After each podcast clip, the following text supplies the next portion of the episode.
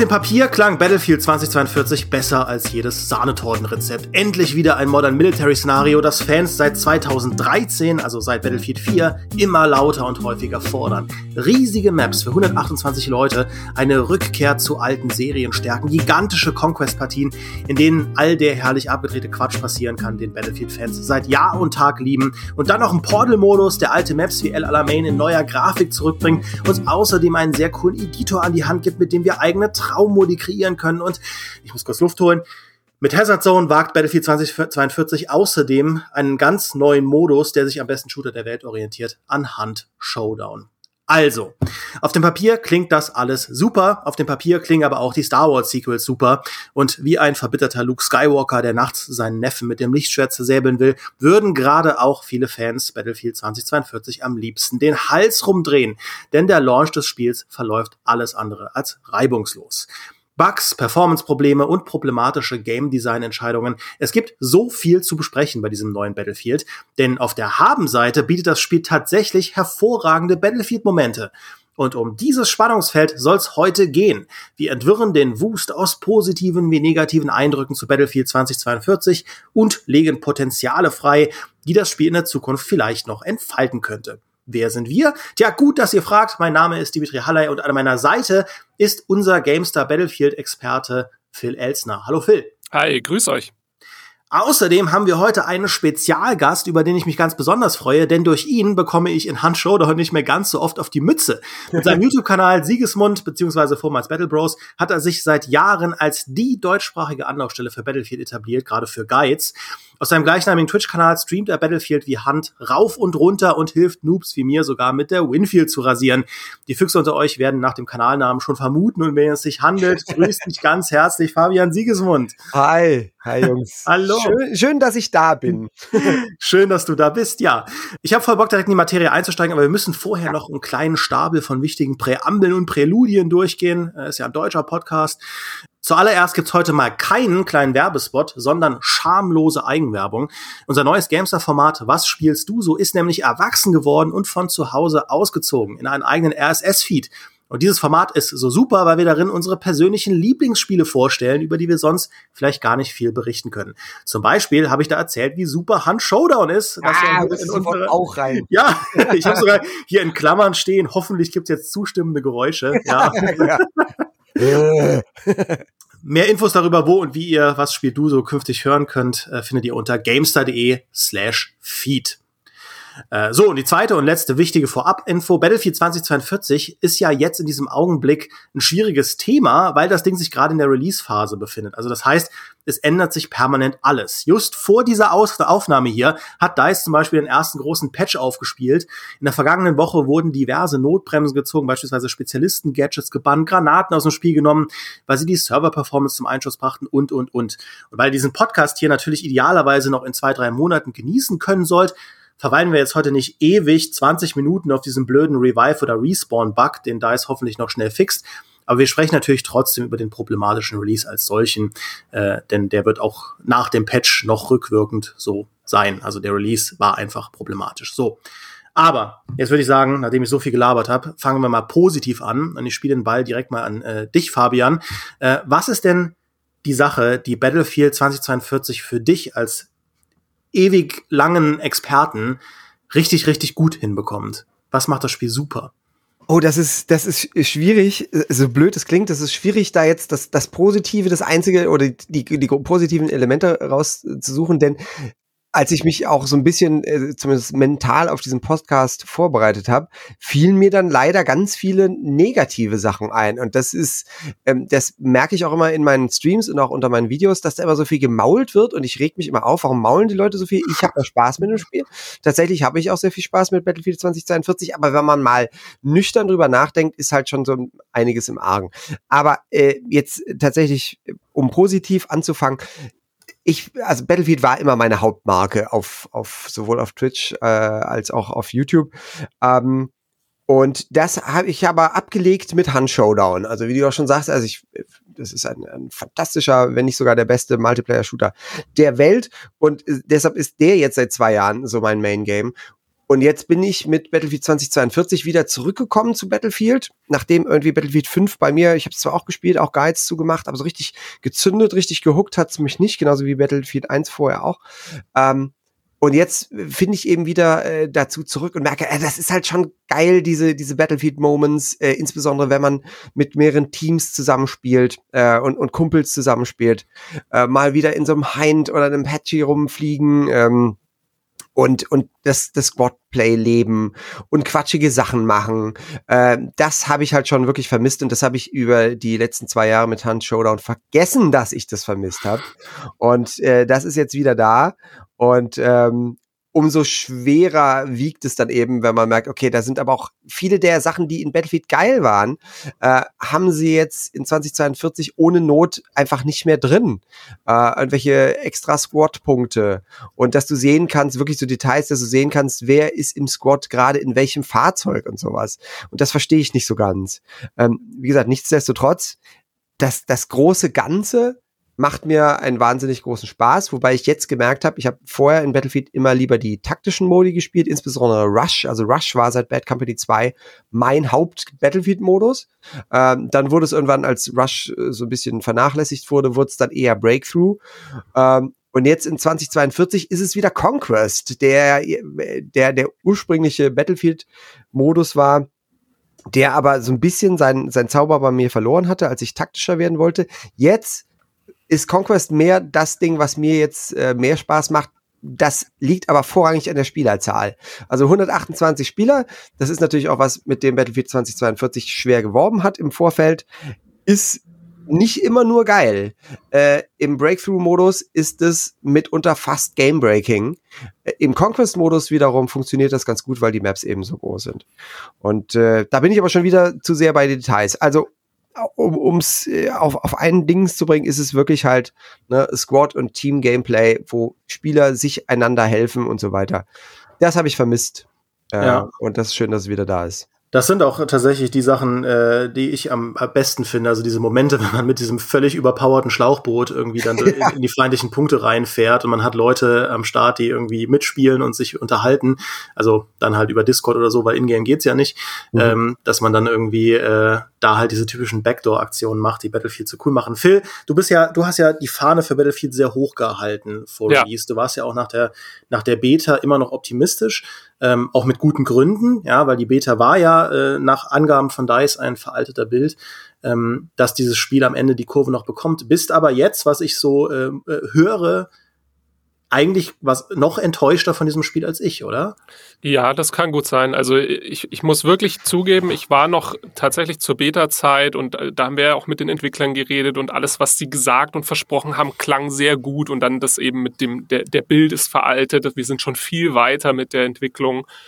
Und es hieß ja auch schon vor vielen Monaten, dass Battlefield 2042 der früheste Feature-Complete in der Seriengeschichte gewesen sei. Also von der Entwicklungsgeschichte her sehr, sehr optimistisch sich präsentieren kann. Und dann eben auch noch, dass so viele Entwickler gleichzeitig da dran sind. Ne? Dass halt nicht nur DICE Schweden, sondern dann DICE LA, die jetzt anders heißen, da mitarbeiten und dann noch Criterion mit an Bord. Und dann hat man ja für Battlefront 2 den Support und für Battlefield 5 den Support frühzeitig eingestellt, um alles drauf zu werfen auf 2042 und das zu diesem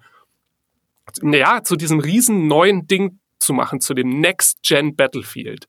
Das der nächste große, coole, fette, neue Eintrag in dieser Serie und das, was ich jetzt bekommen habe für meine 100 Euro, ich habe tatsächlich diese fette Edition pre-ordert, was ich für meine 100 Euro bekommen habe, das entbehrt jeder Erklärung, meiner Meinung nach. Also ich kann dem zustimmen, was ihr beide auch gesagt habt, dass es durchaus Spaß macht, vor allem im Squad zu spielen und diese Sandbox zu erleben. Das ist auch einfach eine Stärke von Battlefield aus meiner Sicht, dass man sich immer den Spaß ein bisschen selber machen konnte, indem man halt verrückten Mist gebaut hat mit Fahrzeugen und einfach mit dieser Sandbox, mit dieser offenen Welt und diesen vielen Gadgets und Tools, die es da gibt. Und das funktioniert in Battlefield 2042 auch. Aber meiner Meinung nach funktioniert sonst fast gar nichts. Also Und ich rede jetzt mal nicht nur von diesen Launch-Bugs, die Battlefield traditionell ja hat. Ich lese das jetzt auch wieder ganz viel auf Social Media. Solche Statements wie, naja, das kennt man ja nicht anders, das hätte man ja wissen können. Battlefield kommt immer verbuggt raus. Ja, einerseits richtig, Battlefield kommt immer verbuggt raus, aber unter dieser Schicht von Exploits und Glitches und Fehler, die da jetzt auch langsam dabei ist, rauszupatchen, darunter liegt für mich eine ganze Schicht und eine ganze Reihe von inhärenten Gameplay-Design-Problemen. Und ja, da geht es eben an so Bereiche, wie jetzt Fabian schon angesprochen hat. Mir leuchtet das bis jetzt nicht ein, warum dieses Spiel 128 Spieler hat. Verstehe ich nicht. Ich verstehe es nicht. Es ergibt keinen Sinn. Es macht unterm Strich alles schlechter. Es macht die Performance schlechter. Es macht Breakthrough zu, pardon my French, zu einem einzigen Clusterfuck. Es trägt nichts zur Stimmung bei, und ich habe das Gefühl langsam, dass es einfach nur eine weitere Marketing-Checkbox, dass man sagen kann, wir haben doppelt so viele Spieler wie früher. Ja. Die ersten Influencer setzen jetzt in Portal Server auf der PC-Version mit 64 Spielern, weil sie sagen, das ergibt mehr Sinn, das macht mehr Spaß. Breakthrough-Server mit 64 Spielern. So. Und ich muss schon sagen, wenn man sich die Aussagen von DICE vorher angeschaut hat, wir machen viel, viel weniger Modus. Es gibt kein Modi, es gibt kein Rush, es gibt kein Team Deathmatch und so. Wir fokussieren uns auf die Kernstärken, auf Conquest und Breakthrough, und die machen wir richtig geil. Und die balancen wir bis zum geht nicht mehr auf die Maps und die Spielerzahl, die da ist, und fokussieren uns da in diesem All-Out-Warfare-Bereich zumindest wieder so auf diese sehr polischte Erfahrung. Wenn ich Breakthrough spiele, da schmeiße ich nach einer Stunde echt genervt mein Headset hin inzwischen. Das ist wirklich nicht das, was ich von einem Battlefield mir gewünscht hätte. Zumal eben das in einem ordentlichen Playtest sofort hätte klar sein müssen, dass das so alles nicht funktioniert mit 128 Spielern. Also wenn du Orbital im Breakthrough spielen willst, im zweiten Abschnitt liegen diese beiden Flaggen, die es zu erobern gilt, eine am Fuße dieses Hochhauses und die zweite oben auf dem Hochhaus drauf, auf der Helikopterlandeplattform. Und rein rechnerisch hast du da eben 32 Gegner stehen, die auf dich warten. Selbst wenn du mit einem Hubschrauber anfliegst, jeder kann das Ding ertragen, deshalb machen es halt mindestens mal 10 Leute. Du kommst da nicht hin. Und selbst wenn du den Fuß des Hochhauses eroberst, dann hast du halt 64 Gegner oben auf der Plattform stehen. Ich habe das noch nie gesehen, dass Breakthrough auf Orbital über diese Phase hinausgeht. Da endet es einfach. Ja, das ist bei mir ganz genauso. Das endet immer auf diesem Dach, jedes einzelne Match. Und teilweise, also ich blende den Chat in der Regel aus. Erstens, weil ich meistens eben auch Clips für YouTube aufnehme und dann nicht irgendwelche Flame oder Unflätigkeiten im Chat haben will. Aber aktuell ist der Chat auch ein großer Teil des Amüsements des Spiels, weil die sich alle auch immer so viel aufregen. Und auf Orbital im Breakthrough heißt es immer, ja komm, gebt ihnen jetzt noch die erste Phase, dann farmen wir sie in der zweiten ab. Und da ist halt leider was dran. Insbesondere, weil man ja auch wahnsinnig lange grinden muss, um manche Sachen freizuschalten. Das ist eben auch eine für mich unverständliche Neuerung, dass du manche Fahrzeuge überhaupt erst freischalten musst. Die Unlocks im Spiel waren immer schon schwierig. Ich erinnere mich, glaube ich, an Battlefield 3 war es, wo du als Medic erstmal eine Weile spielen musstest, um dann deine Medic-Tools freischalten, überhaupt nutzen zu können. Das war natürlich Quatsch. Jetzt musst du halt eine Weile spielen, um alle Fahrzeuge benutzen zu können, was sich mir auch nicht erschließt. Was dann eben die alberne Folge auch hat, dass am Anfang alle mit dem Mörder-Hover rumfahren, und sobald die Leute Level 50 werden und diesen warum auch immer Bolte genannten kleinen Kettenpanzer freischalten können. Ab da farmen sie dich alle mit dem Ding ab. Insbesondere eben im Breakthrough, wo du weißt, da stehen jetzt 30 Leute um diese Flagge rum, wir fahren immer nur im Kreis und schießen alle kaputt. Also das sind so Sachen, wenn du dann einen ordentlichen Playtest machst mit 128 Spielern, wirst du doch eigentlich schnell merken, Moment, das geht ja gar nicht. Wir müssen die Flaggen woanders legen oder wir müssen halt weniger Spieler machen. Aber da kommt wahrscheinlich die PR-Abteilung hin und sagt, nee, wir haben hier auf unserem Zettel 128 Spieler, macht es einfach. we'll fix it in the post oder in the patch in dem Fall. Und da weiß ich aber nicht, wie man das dann fixen will. Du müsstest wirklich die Fahnen verschieben oder die Server kleiner machen. Ja. Ja, das ist halt auch diese Frage, ne? Battlefield hat halt diese zwei Bereiche an Problemen. Das eine sind halt Bugs und Performance-Probleme und so kleine Patzer, die man fixen kann. Und wo man auch sieht, interessanterweise, dass DICE jetzt auch schon sehr unmittelbar reagieren kann. Mhm. Also sie haben ja sehr, sehr schnell Sachen dann aus dem Spiel genommen. Diese Flexibilität ist ja, glaube ich, sogar relativ neu, dass sie das überhaupt können. Ja. Ohne jetzt einen großen kleinen Patch zu fahren. Ich glaube, sie haben ja jetzt auch, ändern ja jetzt auch die Tickets an, die Tickets, die man bekommt in Breakthrough als Angreifer, um halt, weil sie gesehen haben, dass durch die Bank in den Maps die Angreifer benachteiligt sind und die Verteidiger meistens gewinnen. Also das geht zwar schon, aber es gibt natürlich einen zweiten Bereich an Problemen und das sind halt so inhärente Game-Design-Probleme und Map-Design-Probleme, die du nicht fixen wirst, weil selbst 200 Tickets mehr bringen dir nichts, wenn dieser Chokepoint auf Orbital, auf diesem Dach, theoretisch unendlich haltbar ist. Und das ist er ja, weil du musst ja eigentlich nur ein paar Treppen halten, ein paar super enge Aufgänge halten und halt die Helis vom Dach schießen. Dann hat der Gegner absolut keine Chance, irgendwas zu machen. Das Einzige, was funktioniert, ist mit dem Schlauchboot das Haus hochfahren, weil das geht aktuell im Spiel noch, dass man einfach mit der Schlauchboot gerade ein Haus hochfahren kann. Auch da ist Battlefield realistisch. Und das ist, finde ich, das, was mir Sorgen macht. Also diese inhärenten Map-Design-Probleme, dadurch, dass es jetzt natürlich auch eine überschaubare Anzahl an Maps gibt, wo ich gar nicht pauschal sagen will, dass das ein Problem sein muss, aber sowas wie Orbital braucht halt mehr als einen Zahlenfix, um zu funktionieren. Ja.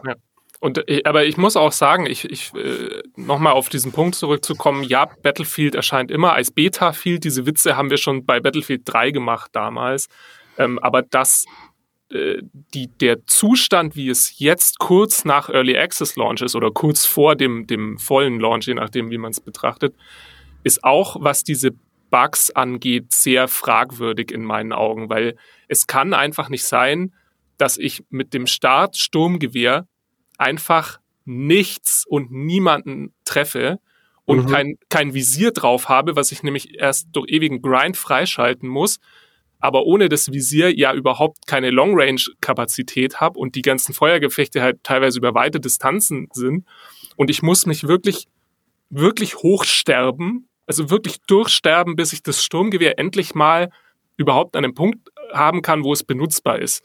Und das sind so Sachen, wo ich mir denke, das hätte schon in der Alpha oder spätestens in der Beta auffallen und gefixt werden müssen. Und jetzt kriegen das die treuesten Kunden, nämlich die Early Access Käufer, so vorgesetzt, dass sie mit einem Sturmgewehr oder einer DMA irgendwie outmatched werden über hunderte Meter von irgendwelchen SMGs, die jetzt gerade Meta sind, weil die halt keine Streuung haben oder diesen Bloom-Effekt, also diese Zufallsstreuung nicht so stark haben. Wo ich mir denke, wie kann das denn sein? Wie kann das so live gehen? Natürlich ist das mit Patches fixbar, im Gegensatz jetzt zu einem Map-Layout, was nicht so einfach zu fixen ist. Aber trotzdem ist es doch, es ist einfach völlig unverständlich. Wie kann das denn passieren, dass ich, wenn ich mit einem Sturmgewehr schieße und nur einen Meter nach rechts gehe, ich sehen kann, wie meine Kugeln irgendwie 2, 3, 4 Meter am Gegner vorbeifliegen, obwohl mein Crosshair direkt auf ihm drauf ist. Und ich habe jetzt mir wirklich ein bisschen zum Hobby gemacht in den letzten Tagen, mal GIFs und Videoclips mir anzuschauen und zu sammeln von Reddit. Das ist, dieses Problem trägt wirklich absurde Früchte. Also was ich gesehen habe an Firefights, die da entschieden oder verloren wurden, rein durch diesen Bloom-Effekt, also nicht durch Spielerskill, sondern nur durch einen Effekt, der random Kugeln abweichen lässt, da würde sich jeder kompetitive Spieler oder E-Sportler die Haare vom Kopf reißen, wenn man das sieht in diesen Clips. Wie ist es denn also die Waffenauswahl ist ja generell einer der größten Diskussionspunkte, weil es zumindest im regulären 2042 Multiplayer ja nur was sind es, glaube ich, 22 Waffen gibt. Und das sind dann aufgeteilt in diese 7 Kategorien, natürlich relativ wenig Waffen pro Kategorie. Also ich glaube, es gibt ja nur irgendwie 2 LMGs und dann hat man irgendwie seine 4 Assault Rifles und so und seine 3 Sniper, 3 DMAs. Haltet ihr das für zu wenig oder denkt ihr, das ist eigentlich smart, dass sich DICE auf relativ wenige Waffen konzentriert? Und gut, die sind jetzt nicht perfekt gebalanced, aber im Idealfall sind natürlich weniger Waffen leichter zu balancen als jetzt 40 Stück. Also es wirkt mir ein bisschen so wie, okay, wir haben hier jetzt 40 Waffen, aber wir brauchen Stuff für die Seasons, also nehmen wir mal 15 wieder raus und werfen die später so rein. Denn grundsätzlich finde ich die reine Zahlenklauberei, was Inhalte angeht, Waffen und Maps und sowas, finde ich immer ein bisschen verfehlt.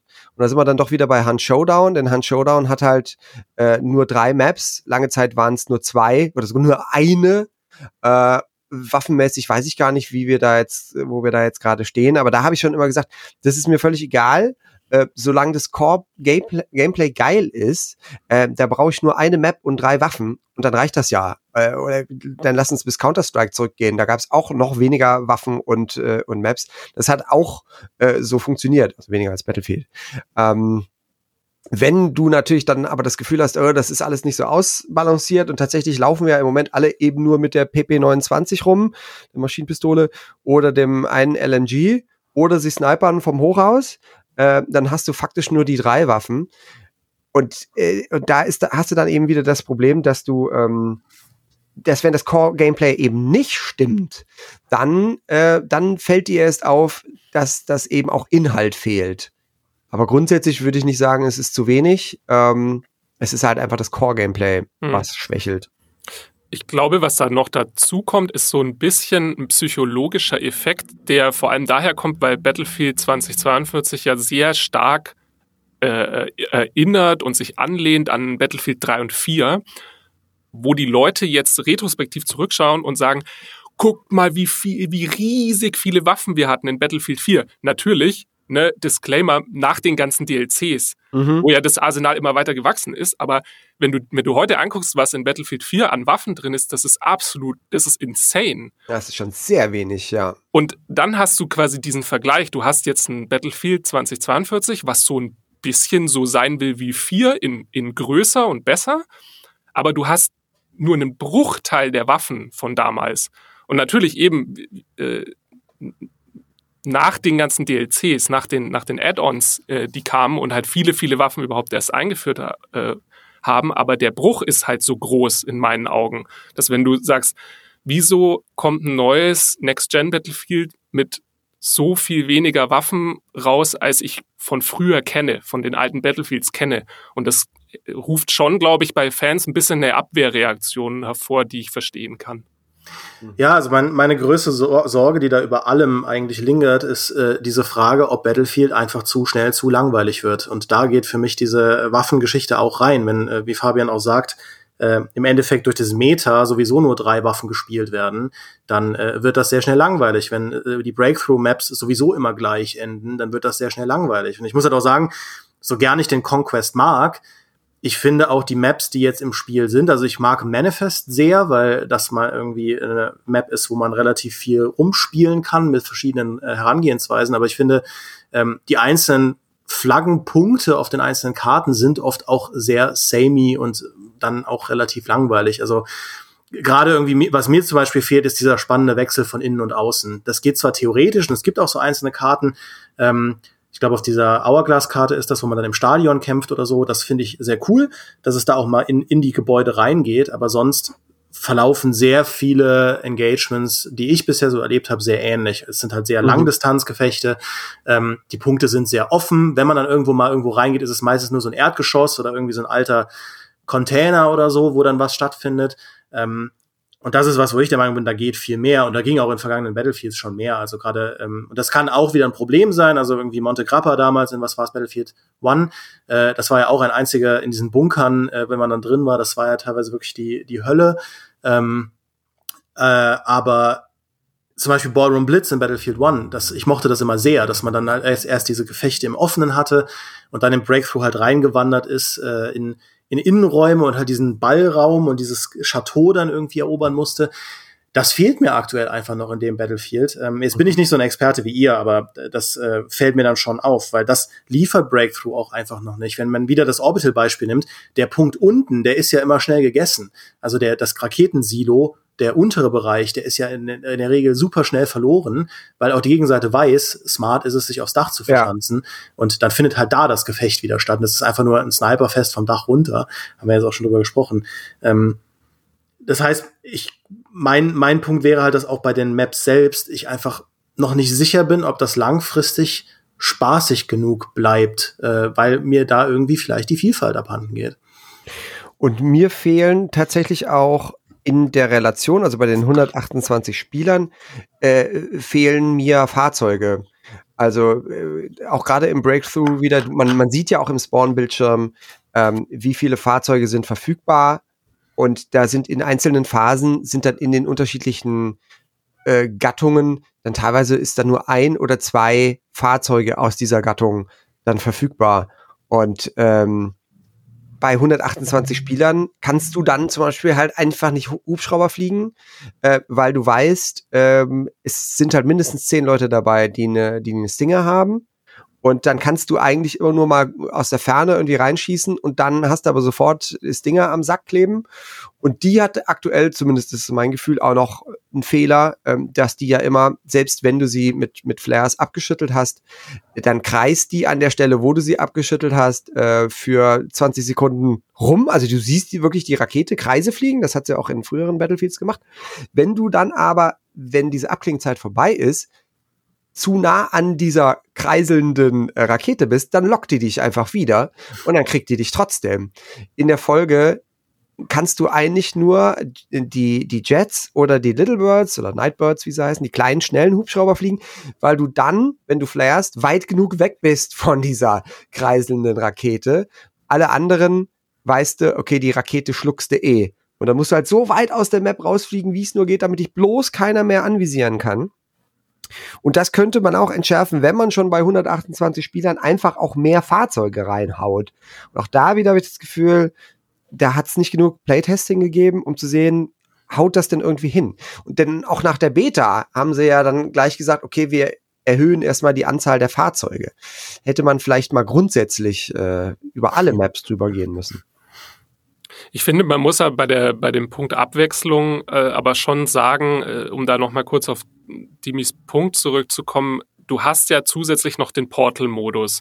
Und ich muss ganz ehrlich sagen, ich hatte jetzt öfter diesen Moment, wo ich gemerkt habe, hey, das in All-Out Warfare, das frustriert mich gerade, dann springe ich doch mal in eine Runde Rush in Bad Company oder schau mir nochmal El Alamein an in der neuen Engine und mach da so eine klassische Runde Conquest ohne Schnickschnack, ohne Specialists und so.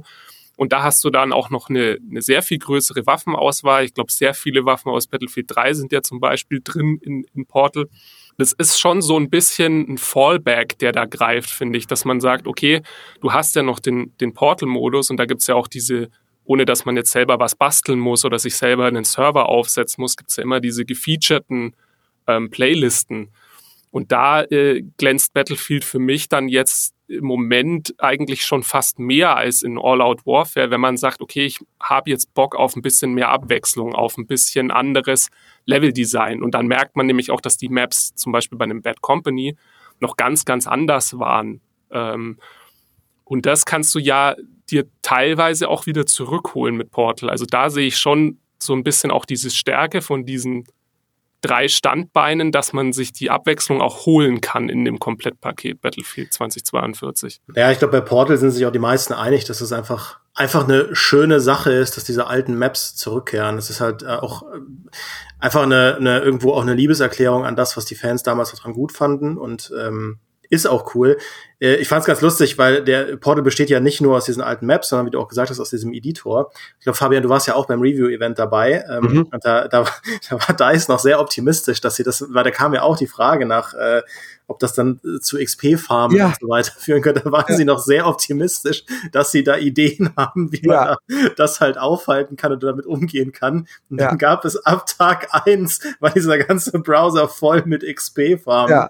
Und das Ding musste abgeschaltet werden, beziehungsweise der XP-Gain musste abgeschaltet werden.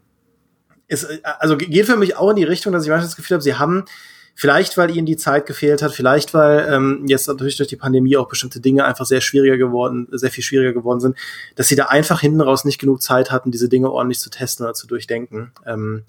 Aber ja, bei Portal bin ich voll dabei. Also diese alten Maps zu spielen, das ist super.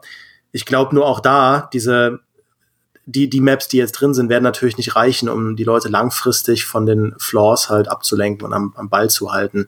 Dann gehen sie, glaube ich, eher wieder hin und spielen Battlefield 4 oder Battlefield 5.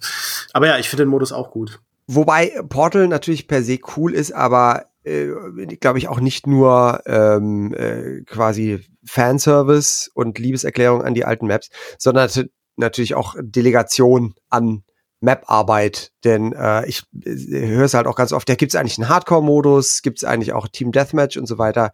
Und da macht sich DICE natürlich relativ leicht zu sagen, ja, gibt's, wenn du es dir selber machst. Und das ist, kann man sagen, ist so ein bisschen faul, denn wie viel hätte dazugehört, gerade noch zu sagen, okay, wir machen noch ein paar fertige Modifizierungen wie Hardcore oder wie Conquest Small oder Breakthrough Small machen wir schon mal für euch fertig.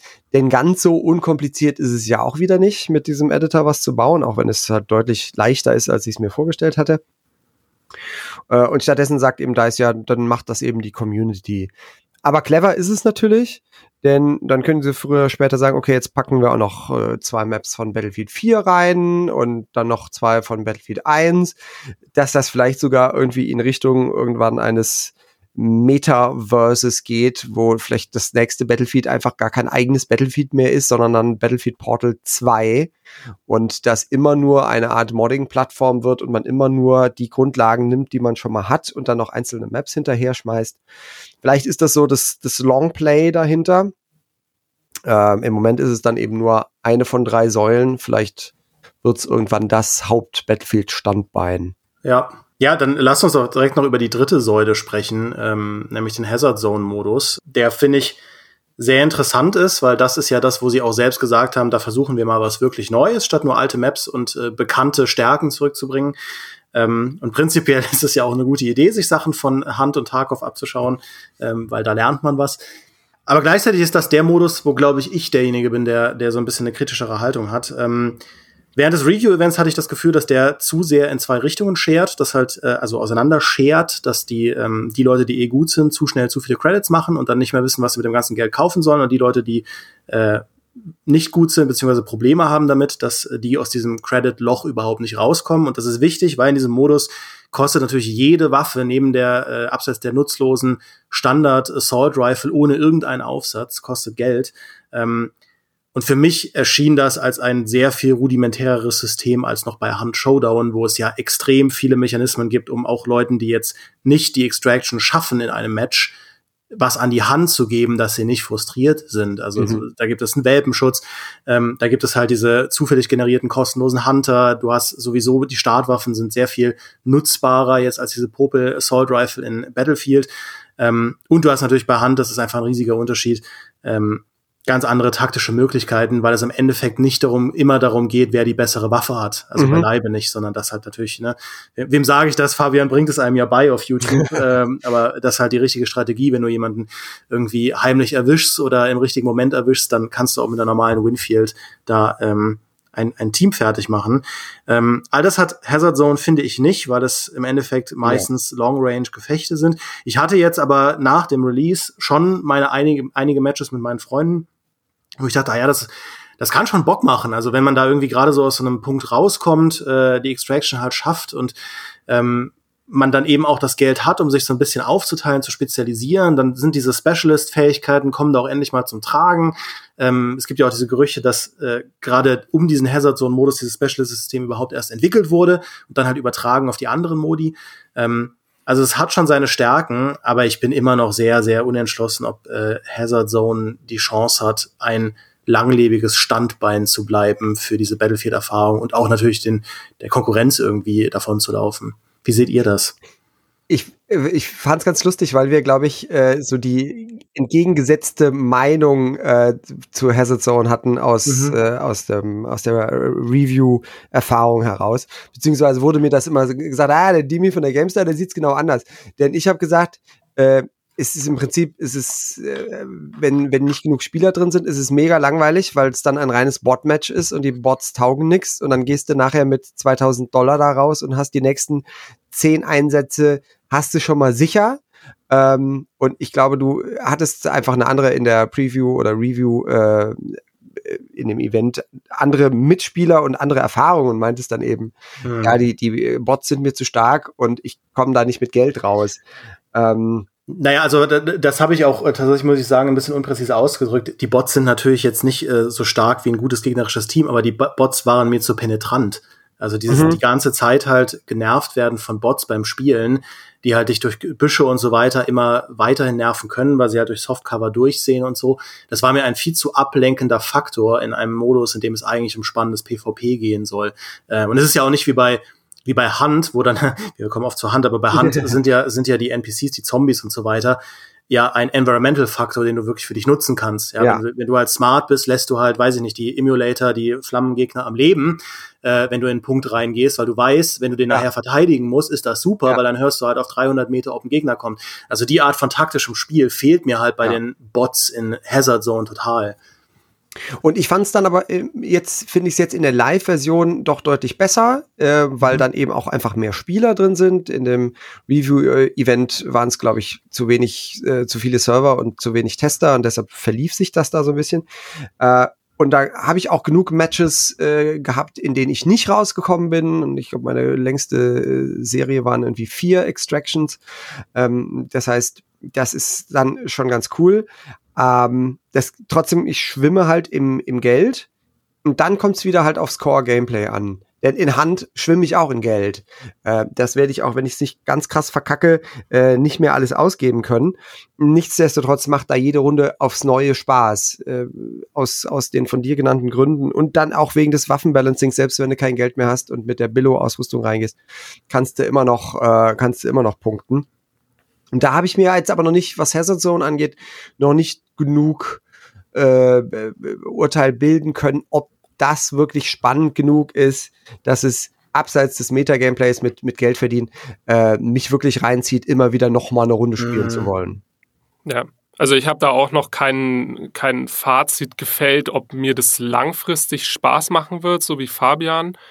Ich glaube aber, dass ein ganz großes Hindernis, das Hazard Zone zwangsläufig zurückhalten wird, ist, dass es ein Teil vom Battlefield 2042 Gesamtpaket ist.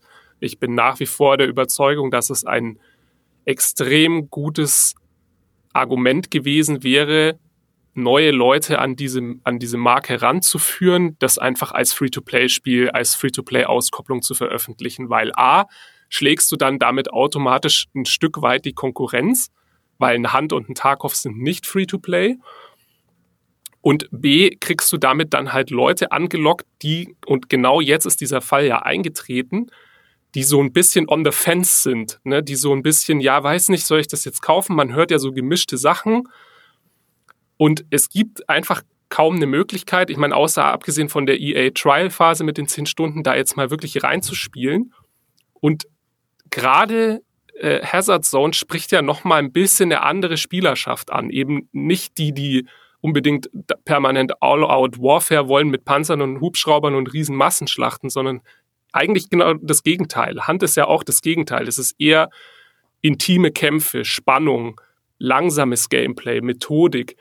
Und ich finde, dass gerade, was du jetzt auch gesagt hast, die Specialists, dieses System überhaupt mal zu vermitteln, wie funktioniert das jetzt mit diesen Abilities und warum sind die im Spiel? Das ist ja was, wo Hazard Zone wirklich hervorragend ein Beispiel dafür ist und einfach extrem viel daraus macht, weil du im Squad ja diese Fähigkeiten auch clever kombinieren kannst und einsetzen kannst, um wirklich einen Sieg zu erringen, dann wäre das doch einfach die Steilvorlage gewesen zu sagen, lasst uns Hazard Zone Free-to-Play machen, die Leute benutzen das als Sprungbrett, um dann zu sagen, okay, mich interessiert das, ich finde das cool, ich kaufe noch das Paket aus dem All-Out-Warfare-Multiplayer und Portal dazu, um das dann zu vertiefen. Aber so sehe ich das eher. Und da kann es auch so gut sein, wie es will, oder noch so sehr gebalanced werden, wie es will, eher als ein Anhängsel. Also das ist eher noch so dieses, ja, dann gucke ich da auch mal noch rein. Aber niemand kann mir erzählen, dass jemand 60, 70 Euro ausgibt, weil er sich primär für Hazard Zone interessiert. Also es werden doch die wenigsten Leute nur deshalb kaufen. Ja, das glaube ich auch. Sondern also das ist eher sowas, da wechselst du mal kurz rein, weil du Abwechslung willst, oder? Ich glaube, sie haben auch, also mit der Entscheidung, das halt nicht kostenlos zu machen, haben sie da die Konkurrenz zu Warzone einfach aufgegeben. Das Wäre so oder so halt ein strammes Rennen geworden, aber das sind jetzt reine Spekulationen, aber ne, es hieß ja auch vor Release, dass sie schon mit einer Free-to-Play-Komponente planen und so. Die gibt's jetzt halt nicht, also außer, dass man jetzt theoretisch natürlich neue Updates und so weiter kostenlos sind. Ich kann mir vorstellen, dass sie überlegt haben, diesen Modus zumindest kostenlos, also dass sie es überlegt haben, ihn kostenlos zu machen und sich dann aus welchen Gründen auch immer dagegen entschieden haben. Ich weiß es nicht, aber ja, ich glaube, niemand gibt für Hazard Zone hauptsächlich diese 70 € aus. Die Leute wollen halt diese klassische Battlefield-Experience, oder was ich auch so in meinem Freundeskreis zumindest mitbekomme, dass halt natürlich auch Portal ein Faktor sein kann. Also ich glaube, Portal kann für manche Leute attraktiv genug sein, dass sie sagen, ich kaufe mir Battlefield hauptsächlich dafür. Ob sie dann am Ende genau das geboten bekommen, was sie sich gewünscht haben, sei mal dahingestellt, aber das glaube ich schon, dass das diese Marketingkraft hat, aber Hazard Zone nicht. Ja. Und ich finde halt, das Bizarre daran ein Stück weit ist, dass exakt das ist schon mal passiert bei Battlefield und das nannte sich Firestorm. Ne? Und das war der große Angriff, der Battle Royale-Angriff auf Warzone, auf Fortnite, auf Apex Legends. Und diesen Fehler hatten sie damals ganz genauso. Sie haben gesagt, nein, das wird nicht Free-to-Play, das bleibt ein Teil des Battlefield 5 Gesamtpakets damals. Und die Leute haben es aber nicht gekauft. Sie geben nicht 70 € aus, um ein Firestorm zu spielen, um einen Modus zu spielen, der irgendwie nicht Kern-Battlefield ist. Deswegen kaufen die Leute kein Battlefield. Naja, und Firestorm ist relativ schnell gestorben, wenn ihr euch erinnert. Da ist einfach nach ein paar Updates alles auf Eis gelegt worden und am Ende hat es niemanden mehr interessiert. Und ich habe so ein bisschen die Befürchtung, dass Hazard Zone das Gleiche passieren könnte. Ja, ich weiß halt nicht, ob das, denn das haben viele gesagt, hätten sie das mal umsonst gemacht, hätte es vielleicht Leute reingezogen. Ich weiß halt nicht, ob das funktioniert, Leute mit einem kostenlosen Teil in das Hauptteil reinzuziehen. Also wie ist es, ja, vielleicht habt ihr da Zahlen und Fakten zu, wie ist es mit Warzone? Kurbelt das Verkäufe für das Hauptspiel an, für das echte Call of Duty an oder nicht? Aber selbst wenn nicht, hätte man natürlich auch drüber nachdenken können, dann früher oder später kommt das ja wahrscheinlich das Free-to-Play zu machen, um dann eben mit Specialist-Skins dann eben da ein bisschen und Mikrotransaktionen da ein bisschen quer zu verdienen. Ja, also zumindest das kann man dann ja sagen, dass es eine eigene Geldquelle sein kann, Finanzierungsquelle für neuen Battlefield-Content. Also wir haben jetzt zwar keine Zahlen, ob das jetzt einen großen Kaufrausch auslöst, aber was wir zumindest sehen, ist, dass Warzone die Leute 1000-mal mehr interessiert als Call of Duty Vanguard selbst von den Zahlen. Also 1000-mal mehr, das ist überhaupt kein Vergleich. Das kann jetzt in beide Richtungen gehen. Das kann man natürlich sagen, gut, also schadet Warzone Vanguard, weil es die ganze Aufmerksamkeit wegnimmt.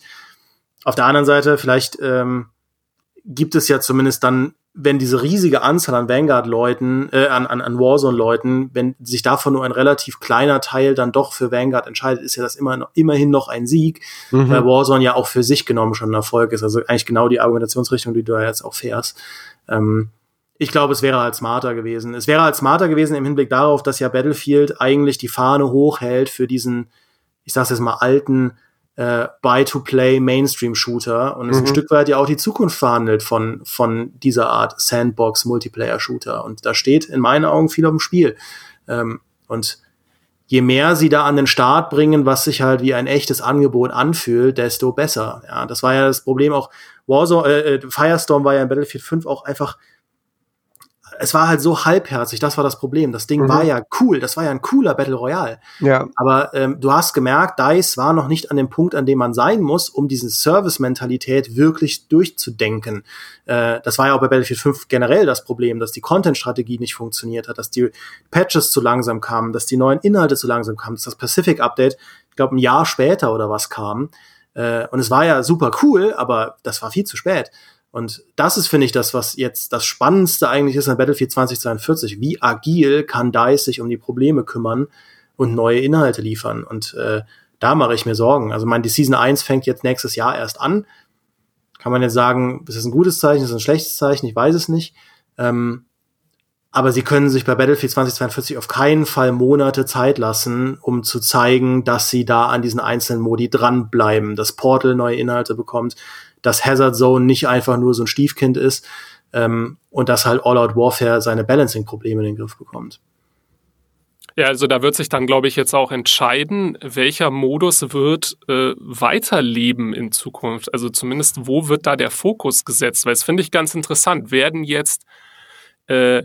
Wird jetzt Portal weiter supported in erster Linie und kommen dann neue Inhalte aus Battlefield 1 und Battlefield Vietnam und was weiß ich da alles noch rein, weil da sind die Möglichkeiten ja endlos. Da kannst du unendlich DLCs rausbringen, wie du lustig bist. Oder fokussieren sie sich jetzt eher auf All-Out Warfare, weil es da die größten Baustellen gibt. Also da ist ja auch der größte Bedarf an Fixes und erstmal, ne, was sie jetzt auch angehen, an Patches. Und da ist aber auch der größte Content-Mangel. Ne? Wir haben über die Waffen geredet, wir haben darüber geredet, dass bei den Maps eigentlich und bei der Spielmodus-Balance noch viel gemacht werden muss.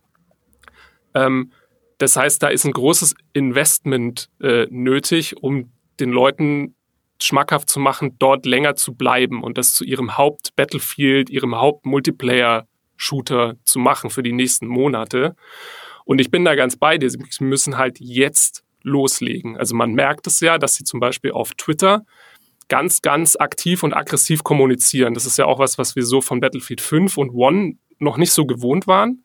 Das ist für mich ein Indikator, dass sie es ernst meinen, dass sie jetzt schnell sein wollen. Aber da muss natürlich auch Content dahinter stecken. Es hilft natürlich nicht viel, sehr viel zu twittern und dann nichts zu liefern, sondern es muss jetzt, relativ schnell eine zweigleisige Strategie gefahren werden, die sagt, hier ist mehr Content, ihr werdet hier live-service-mäßig weiterversorgt und ihr könnt am Ball bleiben und gleichzeitig die Fehler auszubügeln, die ja Battlefield 2042 jetzt zum Release zuhauf hat. Also das muss beides passieren und da brauchen sie jetzt richtig, richtig viel Manpower und ich kann da nur hoffen, dass alle drei Studios jetzt auch da weiter dran wirken und nicht diese Strategie, die wir jetzt auch von den letzten Battlefields und auch Battlefronts kennen, die Strategie weitergefahren wird, dass 70%, 80%, 90% des Studios jetzt in die Konzeptphase fürs nächste Battlefield wechseln. Die Gefahr sehe ich nämlich wirklich, dass jetzt geguckt wird, okay, was wird denn der nächste Release bei Battlefield? Und das darf nicht passieren. Es muss jetzt signalisiert werden, das ist ein Live-Service-Spiel und wir sind 100% committed, dass es gut wird. Außer der nächste Release wäre Battlefront 3, dann wäre es völlig korrekt, alles stehen und liegen zu lassen. Und weil ich jetzt endlich sagen kann, dass Battlefront 2 hatte ein besseres Partysystem als Battlefield 2042, weil ich einen anderen Squad joinen konnte, ja, weil man irgendwie eine Party mit 7 Leuten haben konnte. Endlich kann ich mal sagen, Battlefront hat was besser gemacht als irgendwer sonst. Ja, und das ist wieder dieser Punkt, wo ich nicht verstehe, warum so viel, was in vorigen Battlefields gut war, warum das jetzt ohne Not fehlt. Eben, dass du auch mal Leuten hinterher joinen kannst, zum Beispiel, die halt schon in einem Squad sind. Aber dass du sagst, ich möchte nur auf seinen Server mit drauf. Mhm. Denn es gibt ja keinen Server-Browser, wo du sagen könntest, irgendwie, wir treffen uns da und da. Und das ist natürlich, da hast du mal ein Spiel, wo 128 Leute mitspielen können, aber du hast halt doch immer nur 3 Kumpels dabei. Und das leuchtet mir nicht ein, wie eben viele andere Designentscheidungen. Ja, und das muss halt aufgefallen sein. Also, sie werden doch Outer gesessen haben und sie gesagt haben, so, aber was machen wir denn, wenn wir jetzt irgendwie, weiß nicht, es ist ein Freundeskreis von 6 Leuten, die kaufen sich alle Battlefield, um zusammen zu spielen. Sollten wir nicht dafür sorgen, dass sie zusammen auf denselben Servern spielen können? Ja. Also, wie dann diese Diskussion weiter? Haben die wahrscheinlich dann gesagt, ja, dafür gibt's ja Portal. Die Leute haben alle nicht mehr als 3 Freunde. So. Ja, das wird schon passen. Das sind doch Gamer. Man kann ja trotzdem im Discord miteinander reden. Ja, ja. Und es wirkt sich ja sogar auch auf Leute, die Solo spielen. Weil wenn ich zum Beispiel einem Battlefield-Server allein beitrete, dann bin ich immer so am gucken, welche Squad macht denn so ungefähr das, was ich mir jetzt vorstelle. Also wenn ich jetzt zum Beispiel Lust habe auf Infanteriekampf ganz vorne, dann suche ich mir normalerweise in Battlefield einen Squad aus, das so den Eindruck macht, dass sie immer auch zu Fuß vorrennen und Punkte einnehmen. Und dann spawne ich auf denen. Und dadurch, dass ich jetzt gar keine Möglichkeit habe, meinen Squad zu wechseln, bin ich halt dann stuck mit den Leuten, die permanent im vollgestopften Hubschrauber kreisen und gar keine Spawn-Möglichkeit bieten. Naja, und wo bleibe ich dann? Dann bleibe ich bei Spawn auf Flaggen und am HQ, weil sonst habe ich ja nichts. und latsche einfach jedes Mal 5 oder 10 Minuten, bis ich irgendwo Action sehe, weil die Maps so groß sind. Und das sind halt, genau das sind diese Sachen, wo ich mir denke, bei einem Playtest, so wie du am Anfang gesagt hast, Fabian, da hätte das auffallen müssen, dass ich als Random da völlig, da wird mir der Spaß genommen, weil ich mir nicht mal aussuchen kann, auf wem ich denn spawnen möchte oder in welchem Squad ich sein will. Ja, dann deswegen auch vielleicht abschließend die Frage an dich, Fabian. Wie ist denn so das Stimmungsbild bei dir in der Community? Also wie sehen die Leute das? Klagen sie sehr über Battlefield oder hast du das Gefühl, da herrscht jetzt eine große Negativität? Oder würdest du sagen, das ist was DICE noch rumreißen kann, wenn sie jetzt schnell reagieren? Du bist ja da sehr nah dran an der Kern-Battlefield-Playerbase. Also da wird tatsächlich viel geklagt und viel gehofft, was irgendwie Patches angeht. Auch und insbesondere, was die Performance angeht, über die wir noch gar nicht gesprochen haben, aber müssen wir jetzt vielleicht auch nicht mehr, die ja auch immer noch grottig ist. Mhm. Und da gibt es dann doch halt immer noch die Leute, die da vertrauen und hoffen zumindest. Und das ist irgendwie das Ding, was mich irritiert, weil das ja nichts Neues ist. Das gibt's ja nur schon seit Battlefield 1 spätestens, dass DICE Sachen verspricht, die dann nicht kommen. Entweder ist es der Content nicht, oder es heißt hier, wir haben dann Firestorm, wird super, Firestorm kommt erst in 3 Monaten, jetzt stellen wir Firestorm wieder ein. Und dass DICE da doch recht unrühmlich mit der Community umgeht, auch mit den Rechtfertigungen aus der Beta, warum die so schief war, dass dann nachher Erklärungen kamen, warum das ja hätte schieflaufen müssen. Warum sagt ihr das nicht vorher? Und warum spielt ihr da nicht mit offeneren Karten? Denn im Moment, ja, ist es halt so, die müssen jetzt halt hoffen, dass die Community nicht endgültig da abspringt. Und insofern war es, glaube ich, auch ein cleverer Zug zu sagen, wir machen jetzt mit Portal, holen wir quasi nochmal die Hardcore-Fans der Marke auch wieder zurück, weil dann nochmal die gute alte Zeit wieder neu aufgelebt wird. Aber was ich sehe, ist halt schon viel verständliches Gejammer, dass der Zustand des Spiels so ist, wie er ist. Mhm. Ja, und ich meine, die Konkurrenz schläft halt nicht. Also Vanguard hat jetzt just angekündigt, dass sie ihr Spiel für ein paar Tage kostenlos machen. Das kann aber natürlich, also damit will ich nicht sagen, dass das unbedingt eine Reaktion ist auf Battlefield. Das kann auch einfach sein, dass sie ihre Vanguard-Zahlen pushen wollen oder müssen. Aber es ist zumindest die Konkurrenz da. Warzone geht dann bald in die nächste Runde mit der neuen Map.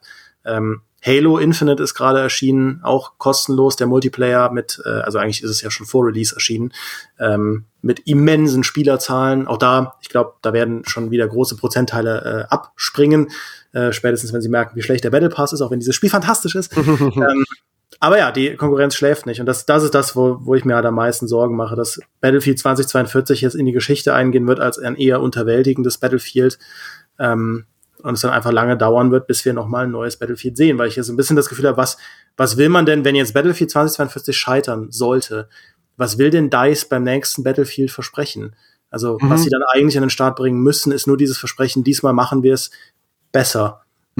Das klingt halt schal nach Battlefield 1, 5 und 2042. Ja. Wegen genau der Sachen, die du gesagt hast, Fabian, weil es einfach so oft schon Punkt an Dinge nicht kamen, die versprochen wurden. Das ist einfach, das verschafft kein Vertrauen in der Community.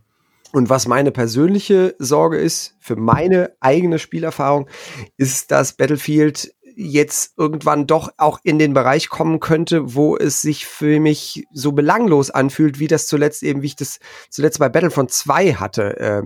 Dass ich dachte, okay, es sieht geil aus und es explodiert alles, Sound ist super und so, aber es ist regelmäßig egal, was ich mache und wo ich spawne. Ich renne halt immer rein, schieße ein bisschen, dann falle ich tot um. In Battlefield 2042 wartet auch keiner mehr auf ein Revive, weil alle sagen, ich spawn halt wieder neu, es fühlt sich alles nicht so bedeutungsvoll an, wie es das früher getan hat, wo du gesagt hast, okay, mit einem Squad können wir jetzt richtig was reißen. Und wenn ich merke, mein Squad ist doof, suche ich mir das, was gerade vorne rummengt und dann versuche ich mit denen was zu reißen. Das funktioniert im Moment im Spiel alles nicht so. Und diesen Moment hatte ich eben zuletzt bei Battlefront 2, dass ich dachte, es geht mir hier um nix. Und das war auch der Moment, wo ich Hunt Showdown für mich entdeckt habe, weil ich gemerkt habe, hier geht's voll um was. Einer von euch meinte vorhin, dass die Schießereien sind so intim.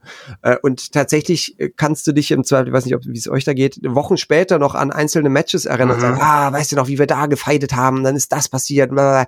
Und das hast du halt in Battlefield nicht mehr. Dann hast du eben diese einzelnen Momente, die lustig waren.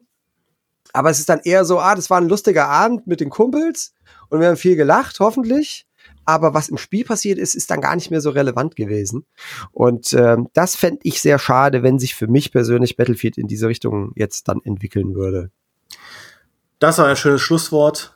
Phil, bist du auch nach wie vor hoffnungsvoll oder hauptsächlich frustriert? Ich bin im Moment tatsächlich so in einer sehr starken Frustphase, wo bei mir jetzt zum Launch ist für mich Battlefield ein einziger roter Alarm, der leuchtet und eine Sirene, die kreischt, die einfach sagt, es muss jetzt sich ganz schnell was tun und ändern. Ich werde jetzt diese sündhaft teure Edition, die ich habe, erstmal bei mir liegen lassen, wie viele andere Leute wahrscheinlich auch, nach dem Motto, das Produkt reift beim Kunden. Das ist natürlich eigentlich auch nicht Sinn der Sache, und werde mir ganz genau anschauen, was DICE jetzt plant, was passiert. Und man kann ja auch offen sagen, Battlefield war meistens 6 bis 12 Monate nach Release immer am besten. Und auch wenn ich jetzt sehr desillusioniert vom Launch bin, kann das noch kommen, weil ich glaube, dass da eine solide Basis vorhanden ist. Aber dann muss jetzt wirklich all hands on deck sein bei DICE. Und auch ihr da draußen solltet nicht traurig sein, denn es gibt immer die Chance, selbst wenn Battlefield euch nicht abholt, stattdessen Hunt Showdown zu spielen. Und falls ihr Hunt Showdown lernen wollt, dann schaut doch wirklich mal bei Fabians Kanal Siegesmund vorbei oder bei ihm auf Twitch. Da kann man sehr viel lernen zu diesem Spiel, und man muss auch sehr viel lernen, um Hunt zu gewinnen. Aber Fabian, ich nehme an, du bleibst natürlich auch an Battlefield dran. Das heißt, auch da natürlich findet man bei dir jede Menge Videos und jede Menge Streams, um im Thema zu bleiben. Ich danke euch beiden, dass ihr hier wart und mir bei dieser Bestandsaufnahme zu Battlefield zur Seite gestanden habt. Und euch da draußen danke ich auch fürs Zuhören. Macht es gut. Wir sehen uns. Tschüss.